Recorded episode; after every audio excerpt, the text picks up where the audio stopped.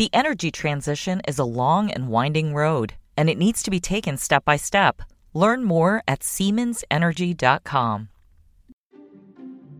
This is Barron's Live. Each weekday, we bring you live conversations from our newsrooms about what's moving the market right now. On this podcast, we take you inside those conversations the stories, the ideas, and the stocks to watch so you can invest smarter. Now, let's dial in. Hello, and welcome to today's Barron's Live. I'm Abby Schultz, a senior writer at Barron's Penta, and I'm here today with Amit Bouri, co founder and CEO of the Global Impact Investing Network. The GIIN, as it's known, brings together investors from all across the globe who aim to address global challenges, everything from pandemics to climate change to racial and social inequities.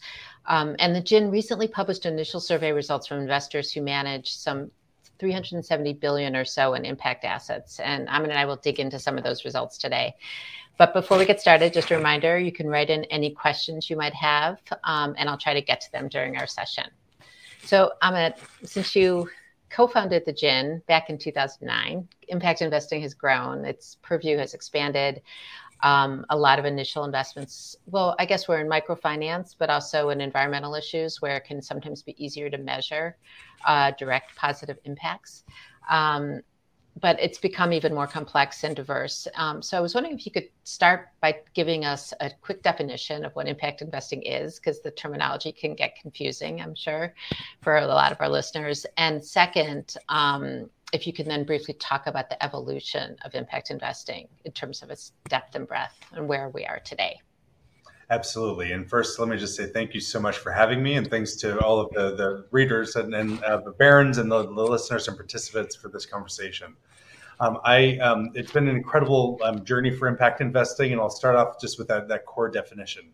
We define impact investments as investments that are made with the intention of achieving a positive, measurable social or environmental impact alongside a financial return. So, in practice, what that means are these are investments that are made into things like affordable housing, um, access to quality healthcare for low income populations, uh, sustainable agriculture, clean energy, financial inclusion, and beyond. Uh, and so, impact investing can occur across sectors. Uh, it, can, it occurs all around the world in the United States, in Europe, but also in places like Africa, Latin America, and Asia, um, and across all asset classes. And we'll come back to that point um, a little on later in our discussion. Um, in many ways, what we've seen is that impact investing, at, you know, in, in, the early days, and we're very much was organized around kind of like like pockets or niches of activity. You know, things like community investing in the United States, microfinance in Latin America, things like sustainable agriculture in, in parts of Europe. Um, and over um, you know, the, the time that the GIIN's been around since 2009, we've seen the market evolve and grow in sophistication and, and depth and breadth. Um, impact investing is now a way that like major institutions all over the world are allocating capital, high net worth individuals working through family offices, private banks, or their own managed funds. Um, and it is now a place where you know kind of serious investors can allocate capital to both achieve their financial objectives, um, but also to achieve um, social or environmental impact. You know, investing to in, uh, into um, a better world um, and that is what I think is uh, incredibly powerful. Um, the market now stands at over 1.16 trillion dollars based on our latest estimate, and we see tremendous opportunity for growth looking ahead. Um, so uh, you mentioned assets and the diversity of uh, types of assets. So I know the heart of impact investing, at least historically, has been more in private markets, um, but there's more public market options today, from what I understand, such as green bonds. What's changed, and, and why are we seeing that kind of broadening? Well, impact investors fundamentally are interested in investing in solutions to problems. You know, how to get more people access to things like housing, healthcare, um, you know, a lending that allows them to build businesses in places that where it's hard to get capital. You know, that could be a rural part of the United States, uh, could be in India, um, and um, and when you're investing in solutions, there's often um, a focus on investing in kind of like younger and growing companies. So we've always seen a lot of impact investing activity in things like private equity, you know, venture capital, private debt, and beyond. Um, what we're now seeing, though, as the market evolves, that those who are um, you know investors who are very active in impact investing want to be doing more of it, and they want to be thinking about impact investing across their entire portfolio. So we at the GIIN are increasingly focused on how investors can approach um, impact investing with a total portfolio approach. looking at how to um, allocate capital across asset classes, everything from cash management to things like you know, um, alternatives, and now, as you mentioned, um, listed equities and beyond. We recently just came out with guidance on how impact investing can be um, executed through listed equity strategy. It's available on our website, but we see a tremendous interest um, in people um, and institutions who want to allocate their capital to help um, you know uh, uh, strengthen the environment, to help address inequality. Um, and listed equities will be an incredibly powerful vehicle, both for large institutional um, investors, but also for individuals managing their 401ks, but also you know and, and working through private banks and family offices. That's super interesting because it means you don't need to invest in a private equity fund if you don't have the, the, the ability to do that, which many individuals don't. Um, that's a that's a great option. Um, so uh, the survey that you did was of of a 300 or, or, so impact investors across the globe. And one trend that you highlighted was rising inflows of capital from pension funds and insurers. So, really big investors. Um, can you tell us more about what you learned about the types of investors who are putting capital into impact? Absolutely. And, and, the, the survey you're referring to is the largest survey of impact investors in the world. Um, it includes data from over 300 investors. Uh, so we very much um, see it as a, like a read on the pulse of what's happening in impact investing. Um, we um, are actually like um, from the survey, we have four publications coming out, um, two that have actually just been issued that we'll, we'll speak about, and two that are forthcoming. So we will have a lot of content that will be available around what's happening in impact investing and where the market's going. Um, from some of the, the pieces that were all just published um, you know, recently, we have actually um, surfaced a lot of interesting insights. Um, one that you highlighted is that we see more um, impact investment funds are raising significant capital from pension funds and insurance companies. Um, this is a, a perfect encapsulation, a perfect example of how the market is maturing in sophistication. We see many larger asset owners allocating capital to impact investment at, at great scale if you dial back to when the GIIN was founded, um, a lot of the activity in impact investing was driven by um, wealthy individuals through family offices, uh, some cases, philanthropic foundations who are putting capital to work to help achieve their mission. Um, and um, and also, you know, a few, um, you know, uh, larger financial institutions. Now it is hard to find a major global bank that does not have an impact investing strategy. Uh, and so that can be a, a, big bank in the US, it can be one uh, that's abroad, but it is very common and, and typical for this. Um, you know, and that's um, how the markets are operating now. But as we see institutional asset owners are thinking about this differently because impact investing now has the things they're looking for.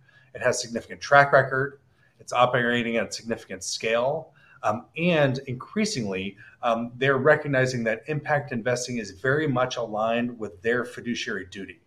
Um, institutional investors um, see themselves as stewards of capital. You know, maybe managing uh, pension fund managing uh, money for their pensioners, uh, teachers, healthcare workers, firefighters, and and and, and police, and, and they um, are looking, of course, to act in their clients' best interests.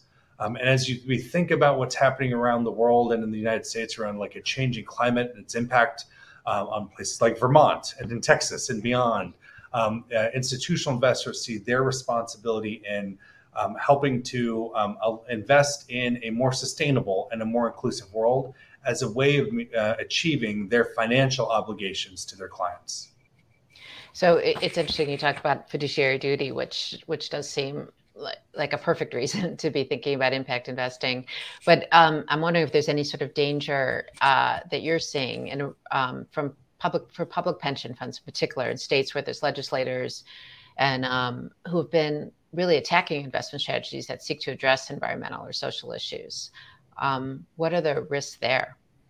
Well, if we zoom out to the big picture, um, and then you know what we see is that impact investing has very like strong growth. You know, even through the pandemic, um, our historical data um, actually um, you know, published in the the recent survey um, highlights that we have actually um, seen 18% year-on-year growth, uh, compound annual growth rate over the past five years um, from those investors who are um, you know respondents five years ago. So we're seeing a longitudinal trajectory that's incredibly positive and strong.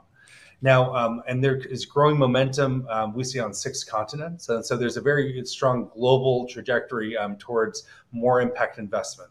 Now, what we do see, of course, in the United States is that in some states, um, and particularly in some politicians in certain states, uh, are you know are um, you know have part of a political backlash against the consideration of companies who are looking at environmental and social factors. Um, that is certainly driving a lot of discussion and dialogue in the market, but we think the fundamentals of impact investing will continue to be very strong uh, and very compelling across the political spectrum. And what I mean by that is, you know, over um, 75% um, of U.S. voters um, believe that companies should play a role in helping to support a, a better society um, and a healthier environment.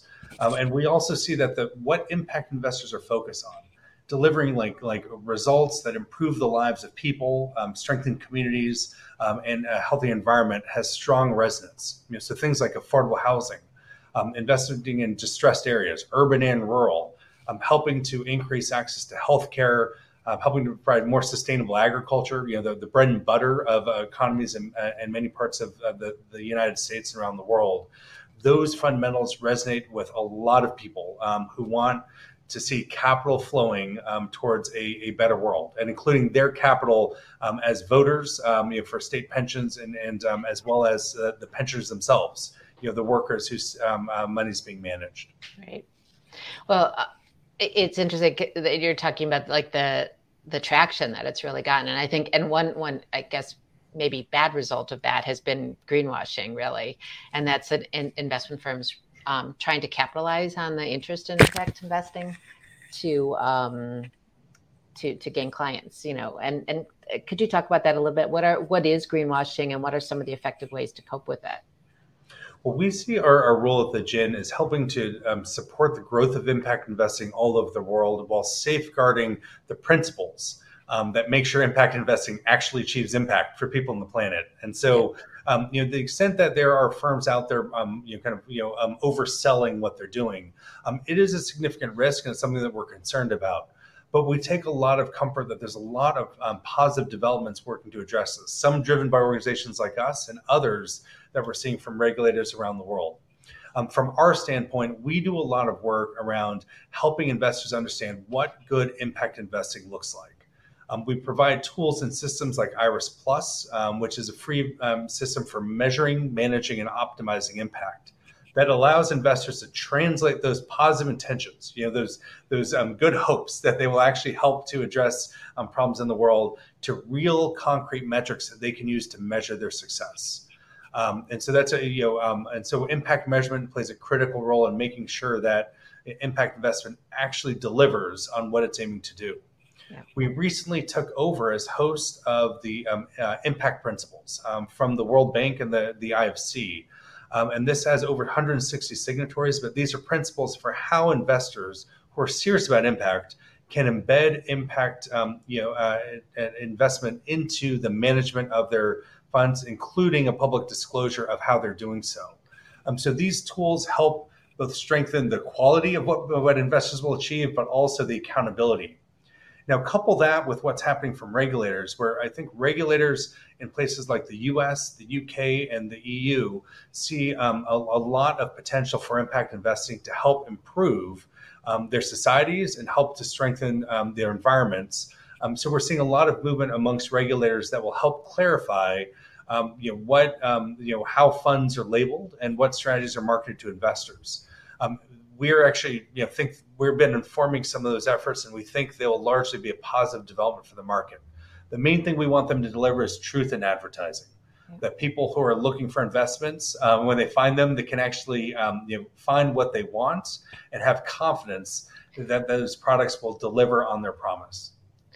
Um, I, I, should have said this. This question about greenwashing came from Howard, who's one of our listeners, and um, and I uh, and I uh, and and kind of tagging on to that is just you know like what could someone like like Howard or other other individual investors do to make sure that whatever fund that they're investing in or, or impact investment that they are considering is truly bringing impact.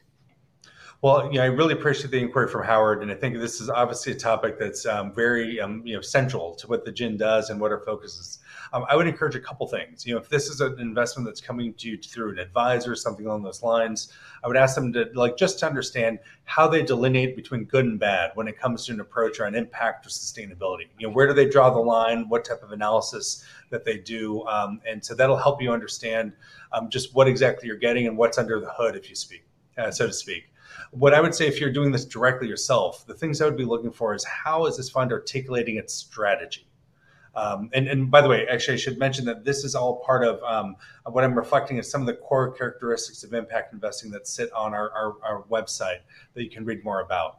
But first, how are you articulating your strategy? Um, you know, so if it's to transition to a low carbon economy, or if it's to tr- provide economic opportunity for low income populations, what does that mean in practice? Uh, and that should be something that the um, investment should be able to communicate to you. How are they measuring their success? Are they delivering? You know, how will they know if they're doing a good job and actually living up to that? Um, and then I would also ask about things like, are they signatories to the impact principles? You know, are they um, you know involved in, in, kind of these processes and, and uh, procedures that actually help them um, bolster their approach and help to provide some signals of their their commitment to it. Um, but these are all a couple of ways to start. Um, but uh, you can find a lot of tools on the GIIN website that'll help you along this journey. And what's the web address, just in case? Yes, it's it's the GIIN. Um, the GIIN has two I's, so T H E G I I N dot org O R G. Great. Thank you. yeah, thanks. So uh, I want to get back to the survey, and um, of, of those who you surveyed, seventy four percent make impact investments with the intention of getting a financial return in addition to uh, in addition to making an impact. So they want to make an impact, but they also want to make make a return from that. And um, and then uh, from what I understand from the survey results, um, the vast majority uh, did realize those returns. Like that came that came through for them. So um, I was wondering if you could just tell us more about the about the results that that you found in terms of of financial returns as well as impact. Yeah, we, we see that, um, you know, the, as you pointed out, the vast majority, about three quarters of, of um, impact investors are seeking risk adjusted rates of return. So they want returns that are comparable to what they would get in more conventional investments. Um, of course, there's the added dimension that they're looking at. They also want impact performance. They want to make sure that these investments are having a positive impact on the world. Um, and what we um, you know, see that that has been largely consistent over the years. That um, the, and we expect a lot of the growth in the market will be coming from those institutions and individuals um, that are seeking uh, you know, kind of competitive returns. Uh, so that is largely what will characterize impact investing going forward. There are some investors who are open, more flexible on return profiles. They tend to be foundations, some individuals, um, and in some cases, like government-backed efforts. Right. Um, but that is, um, and they also play an instrumental role in helping to extend the reach of the markets to the next new thing and helping to reach to markets that um, you know that are um, you know more uh, kind of like under development in terms of how investment can be sustainably delivered. Uh, incredibly important, though. We also see when it comes to um, what that's about what returns people are seeking uh, and prioritizing, and then when, in terms of um, financial performance that's being achieved. Yeah. We've seen very consistently over the, the 10 plus years that we've been conducting our survey that the vast majority of investors are meeting or exceeding their um, impact returns, um, or sorry, their financial um, return objectives. Right. In this case, we um, in the most recent survey we see that number at 79%, um, which, which, is quite strong, particularly if you consider the year that lab that 2022 was for investments uh, more broadly. Um, so you know, impact investing has continued to deliver strong you know success at achieving financial objectives for investors. Um, and I think that's important. And that's to connect it back to one of the earlier questions why you see more capital being allocated from major institu- institutions like pension funds and insurance companies that are seeing that track record of performance that is essential for them to participate in this market. Right. And some of the best returns, from what I understand, are, are in private equity, which is perhaps not a surprise. But I, I think the figure from this last survey was they outperformed by 4% over other other uh, comparable securities over three years. Um, do you see private equity continuing to dominate the sector, um, partly because of returns and partly because of uh, just other factors in terms of its ability to achieve true impact? Well, we, we expect that private equity will continue to be an important component of impact investing. You know, getting back to some of those elements of, um, you know, a lot of the great solutions um, are, you know, are coming from companies that are still private. You know, and so many impact investors will be focused on how do you put capital into those strategies, and and it's an incredibly exciting time. We see, you know entrepreneurs, um, you know those who are incredibly seasoned and those who bring a lot of new energy to the market, trying to use the principles of business to address really important issues, you know, around how to increase access to clean energy, you know, how do to actually build more sustainable models of, um, of agriculture. Um, how do we actually meet the needs of low income populations with things like healthcare and housing and beyond? Um, and so that will always, whether it's private equity or private debt, that will always be a very active and thriving part of impact investing. Um, but we increasingly you know, see impact investors are looking for opportunities to have an impact across their entire portfolio. So real assets, whether that's in areas like housing and agriculture, will continue to be a core part of impact investing. And now that we've issued this guidance, you know, which is a you know a, a really um, something we have only done um, for the first time just a couple of months ago, we expect to see that that'll help shape how a lot of investors are thinking about how to achieve positive impact through listed equities. So we expect continued growth um, in listed equities and listed debt as the market um, uh, continues to evolve. Um, and what about sector diversity in terms of the, where impact and where impact dollars are going? I know that some of the findings from the survey showed that housing, which you've mentioned a few times, and information and communication technologies are among the fastest growing allocations. Um, particularly among those who you surveyed five years ago and then those who surveyed again so that that that cohort who has been impact investing for a long time. I'm wondering why you see those categories growing, and um, and you know what are some of the other things that that investors are focusing on. Yeah, what we see increasingly is that um, you know there's a, a, a, kind of a spreading of impact investing across a wide variety of sectors. So mm-hmm. people are increasingly this is you know incredibly like entrepreneurial and innovative time where a lot of people are exploring how to achieve impact um, in new areas. Um, and I think that's um, a, a, great energy that we want to continue to support and harness going forward. You know, housing, of course, is a critical need, and we're seeing that globally. Um, and that is, um, you know, in a response to the evolution of cities and what we're seeing in terms of broader demographic shifts. Um, and so we expect to see housing as a core area of focus for impact investors going forward. And in part, places like the United States, it's actually where a lot of impact investing started, dating back to the 1960s and 70s. Um, and so there's a lot of track record and experience um, in those models. Now, when it comes to technology, um, we see technology being applied in a variety of areas, and that will continue to grow. So, fintech, which is really around like how technology can be used to extend financial services to low-income populations, um, has been a huge area for a long time, with and only signs of continued growth. Areas like agricultural technology, which can be doing things like helping farmers, um, you know, we're quite rural, you know, be connected to markets in ways that are enabled by technology, um, and also, of course, climate tech. All kinds of different ways in which um, technology can play a role in helping to address the climate uh, crisis um, are you know will continue to grow and thrive. In terms of other new areas, just to highlight kind of what's on the horizon, yeah. we see a lot of interest in impact investing. When you think about the environmental space, a lot of the focus has been on climate and particularly on, on, on energy. Yeah. But we're also seeing that impact investors who've been focused on energy are also broadening out to other areas of you know thinking about where the um, environment can play an important role.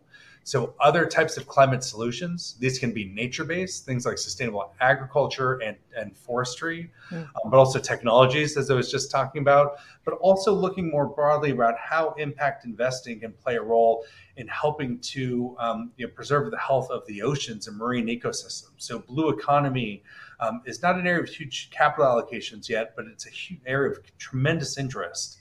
And we're seeing growing interest around um, the role that investment plays in helping to protect and preserve and, and regenerate nature. Um, and that's an area we expect to see grow, uh, a lot of growth all over the world. You know, places like the United States, but also in places like Brazil, Europe, um, Indonesia, and beyond. Um, that's fascinating. So many, so many options and opportunities. Um, and we've also touched on this a little bit. Actually, when you talk about total portfolio management, and I'm wondering if this is related, um, just this shift to um, on the part of a lot of impact investors to think about systemic change, you know, seeking to make fundamental changes in housing or the environment beyond just one impact investment. Uh, what trends are you observing in that in that realm? Well, one of the things that we see is that um, you know, eh, you know, impact investors who are um, you know thinking about how to solve a problem. Like, you know, for mm-hmm. example, it can be how do we actually get you know housing that's more affordable, and more accessible to the working class and, and, and lower income populations. Yeah. Um, you know, are, are increasingly recognizing that you both have to deliver you know great um, investments, build great projects, um, um, but also thinking about how do you influence broader systems. Um, you know, climate change is an incredible um, you know example of this as well, where you can't just have a successful portfolio. We need actually bigger systemic shifts if we're going to address these systemic problems. I think what's exciting for impact investors is they're thinking about not only how to deliver great results when it comes to the impact for people and for the environment, but also on the financial side, but also thinking about how do you actually connect to a broader ecosystem of like-minded investors who are kind of like you know pushing towards the same end game um, and the same bigger goal. And that's where a network like the GIIN is so um, you know important, so valuable. I think you know we we have over 400 members in close to 60 countries around the world. They're incredibly diverse. They're you know, across six continents. We have huge global institutions. We have small boutiques.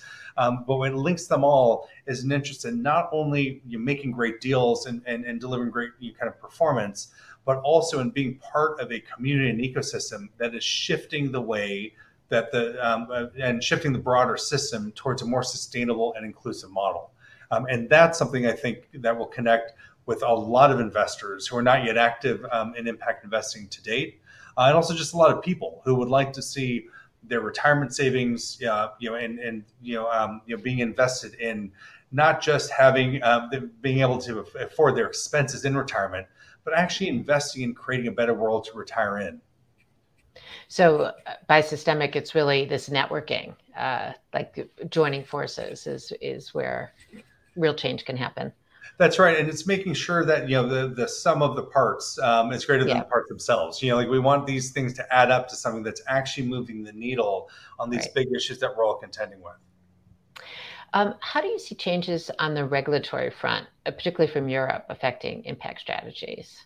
Well, what we've seen is that impact investing has largely been driven by the private sector. You know, so people who are actually um, taking upon themselves and making the choice and exercising the freedom to invest um, in a way that actually you know delivers positive um, impact. Mm-hmm. What we now see, though, of course, is that um, this is getting a lot of traction. You know, as we mentioned, the market's over a trillion dollars in size and growing, um, and it's gotten the attention of a lot of regulators. Um, and in part, the the um, regulators are thinking about this through two dimensions. One is you know helping to mitigate greenwashing, which is incredibly right. helpful making sure that um, you know it's protecting investors that they're actually getting the products that that do what they say that they will do um, and we think that can help support, um, as I mentioned earlier, safeguarding the principles of what makes impact investing special. The other thing that regulators are interested in is actually mobilizing more capital to the broader developmental agenda. So governments want to improve the health of their societies. They want to actually create better outcomes for all people um, uh, living in their respective countries, um, and that can play an. Uh, and so they're also thinking about how to channel more capital um, towards those ends. Um, of course, you know, with any regulation, we see that um, it also provides complexity and challenge. And so, one of the things we do a lot of work on within our network um, is uh, is helping to educate our members on how to navigate an evolving um, regulation, um, just so that they can actually like you know understand how the regulation can play a supportive role in their practices and how they, of course, they can figure out the best ways to uh, you know to comply with an evolving regulatory landscape. Right.